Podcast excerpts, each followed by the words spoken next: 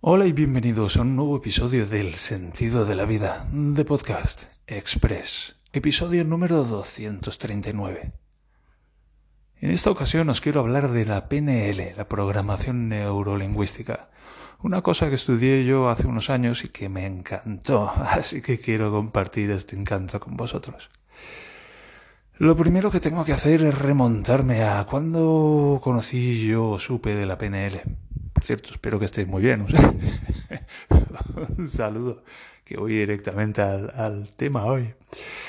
a ver, yo estuve en Alemania, concretamente en Regensburg, al que bauticé como Regensperry para mantener su anonimato entre el año 2004 y 2008. Y yo me fui a Alemania en primera instancia porque trabajaba leyendo patentes ocho horas al día y aquello era infernal. Y estaba terminando la carrera de ingeniería industrial y cuando pensaba en mi futuro lo veía todo negro.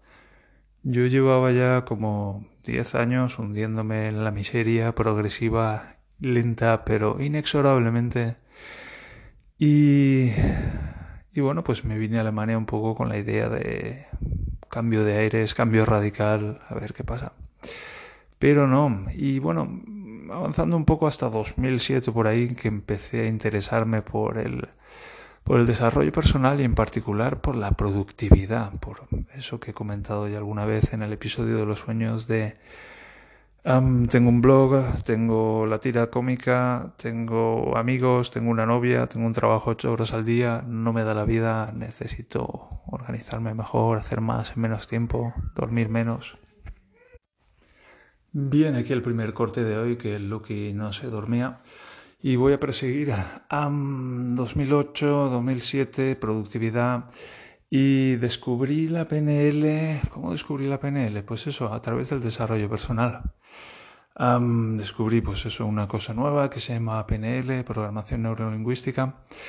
Y luego me obsesioné también con una, con un momento en el que mi propia realidad personal se estaba desmoronando. Y entonces me cuestionaba la realidad y cómo percibimos la realidad y cómo construimos la realidad. Y empecé a ver unos vídeos de un mentalista inglés que se llama Derren Brown y, me encantaba, hacía cosas increíbles y, y una, hablaba de que una de las herramientas que utilizaba era la PNL. Y luego ya cuando volví a Valencia, cuando lo dejé todo y regresé en verano de 2008, y pues estuve dudando entre psicología y PNL, pero llegué tarde al, a la matrícula de psicología y, y además pues en, para mí lo que a mí me ocurría era muy inconsciente y el inconsciente pues apenas era una asignatura optativa en el temario de la carrera de psicología, así que dije pues PNL va a ser. Y busqué PNL en, en, Google, PNL Valencia, y llegué a una página web de la Escuela de Vida, que es un sitio en Valencia donde enseñan PNL, y me matriculé. Y ah, reflexionando un poco al principio acerca de por qué, para qué había yo empezado a aprender PNL, me di cuenta de que lo que yo quería era manipular a la gente y conseguir que la gente hiciera lo que yo quisiera entonces yo sería feliz. Y me sorprendió mucho pues darme cuenta de eso. Y, y, me di cuenta en ese momento, eso fue a finales del primer curso, son tres cursos de PNL. A final de ese primer curso fue cuando me di cuenta de que pues, la PNL no es eso sino que es algo que más bien es para manipularme yo a mí mismo y conseguir que, que yo haga lo que necesito hacer y entonces sería feliz, más o menos, algo así. No era tanto algo que podía aplicar yo a otras personas, que también, sino algo que principalmente era para aplicármelo a mí mismo. Y después de muchos años, llevaba, pues en ese punto, llevaba ya como casi 20 años hundiéndome en ese pozo de mierda y miseria. Y, y fue a través un poco de la PNL que empezaba a, dar, a, cuestionarme si tenía una depresión. Y eso, en PNL, en términos de PNL, eso no tiene sentido. No puedo tener una depresión. Una depresión es lo que llamamos una nominalización, que es una idea. Entonces, lo que se hace para salir de esa nominalización, como para desatascar ese proceso de pensamiento, es convertir el, nombre en un verbo. Entonces yo no tenía una depresión, sino que lo que hacía era que me deprimía a mí mismo. Y llegar a esa conclusión me, me animó mucho, me dio cuenta de que yo podía hacer algo al respecto y entonces empecé a practicar las cosas que aprendía de PNL conmigo mismo. Ahora, bueno, esto es una larga introducción a la PNL y, y me gustaría dejar esto por debajo de los 10 minutos, así que ¿cómo lo consigo?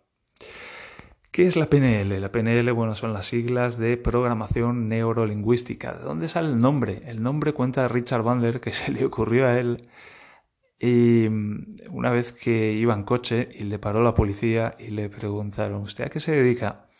Y llevaba varios libros por, el suelo del coche y llevaba uno de programación, otro de, neurología y otro de lingüística. Y dijo, soy programador neurolingüístico. Y le gustó cómo sonaba. Inventó la programación neurolingüística. Esa es la historia que yo conozco. Y bueno, pues se basa, eh, yo lo defino muchas veces, el otro día lo tuve que definir para alguien que no conocía la programación neurolingüística, lo defino como una psicología práctica, una psicología aplicada una psicología pragmática, que no se enreda tanto en teorías, sino que va a lo que funciona. Y eso me gusta mucho. ten en cuenta que cuando ahora yo conozco por lo menos un psicólogo que ha estudiado, ha estudiado programación neurolingüística conmigo y para mí tiene mucho sentido que haya muchos psicólogos ahora estudiando programación neurolingüística porque es algo muy útil. La utilidad es la base de la programación neurolingüística.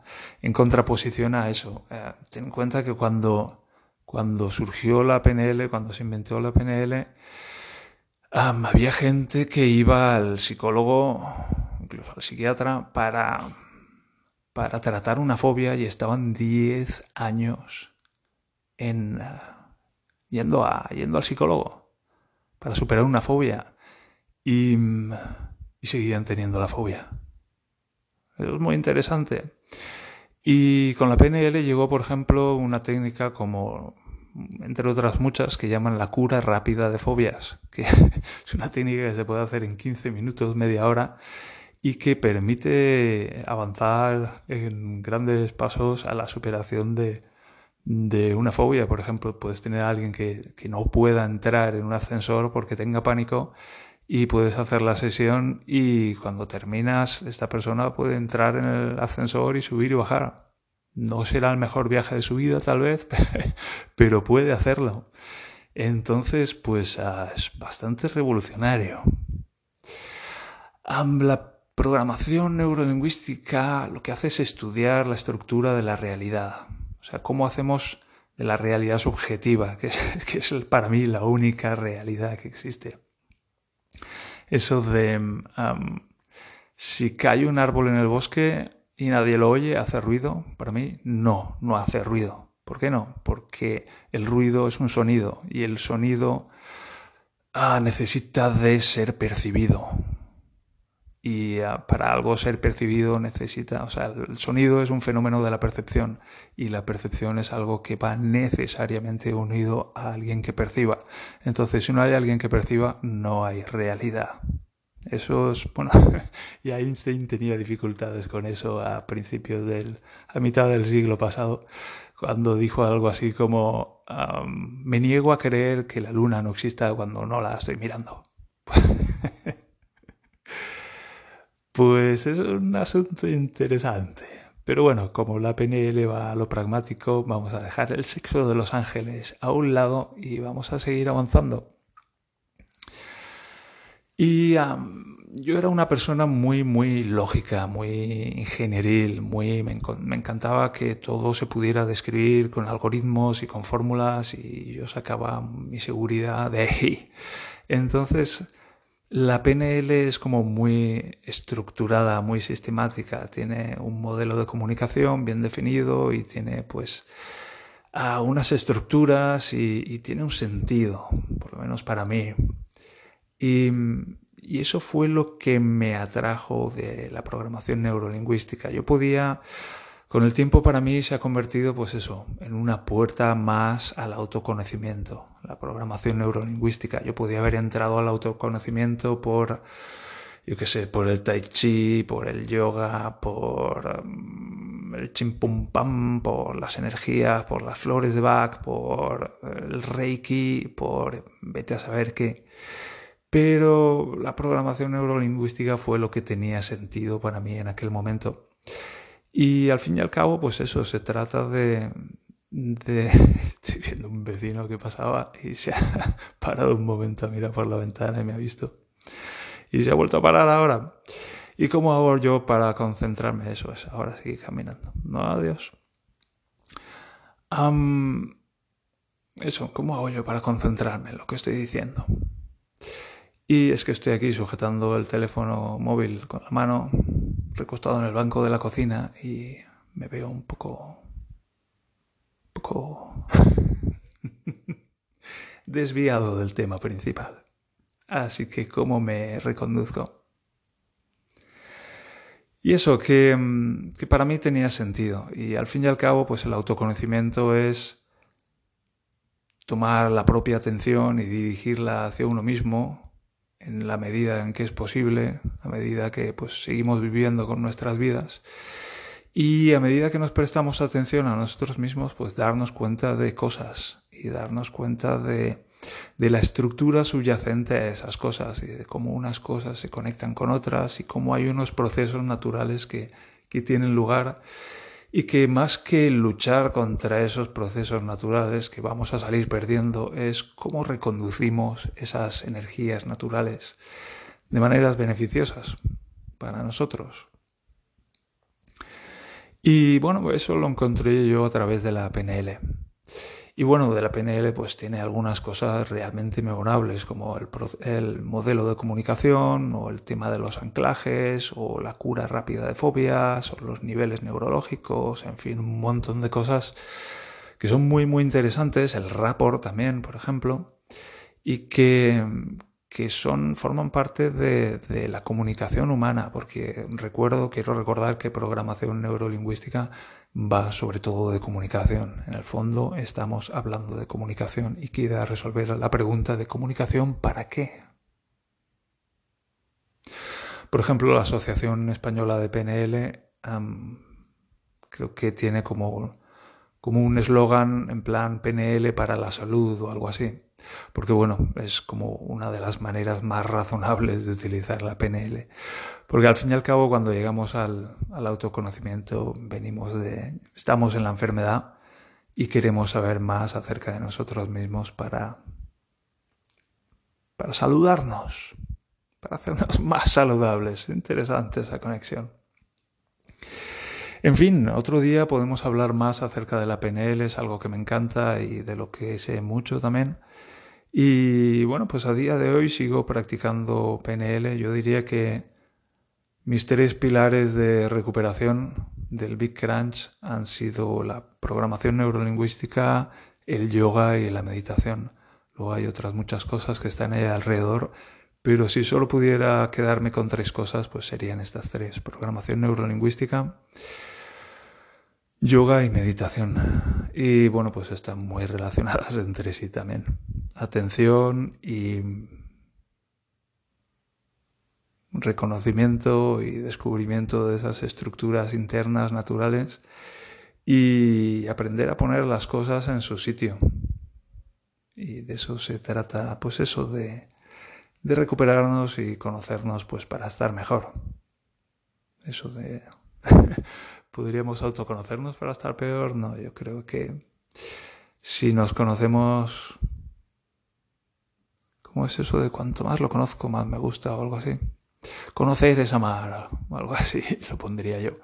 Y lo voy a dejar aquí, lo voy a dejar aquí. ¿Os surgen preguntas de la PNL? ¿Hay alguna cosa en particular que os gustaría saber de la PNL? etcétera, etcétera. Ya sabes, los cauces habituales para poneros en contacto conmigo. Un saludo y hasta el próximo episodio. Por cierto, hoy tenemos Fórmula 1 a las 3. Ayer el sprint y bueno, un próximo capítulo interesante sería por qué no me gustan estas clasificaciones al sprint ni estos fines de semana así con clasificación al sprint. Que por cierto, solo hay tres en todo el año. Creo que dije que había ocho, me hice un lío. Solo hay tres, vuelve a haber tres solamente. Interesante. Otro día más. Adiós.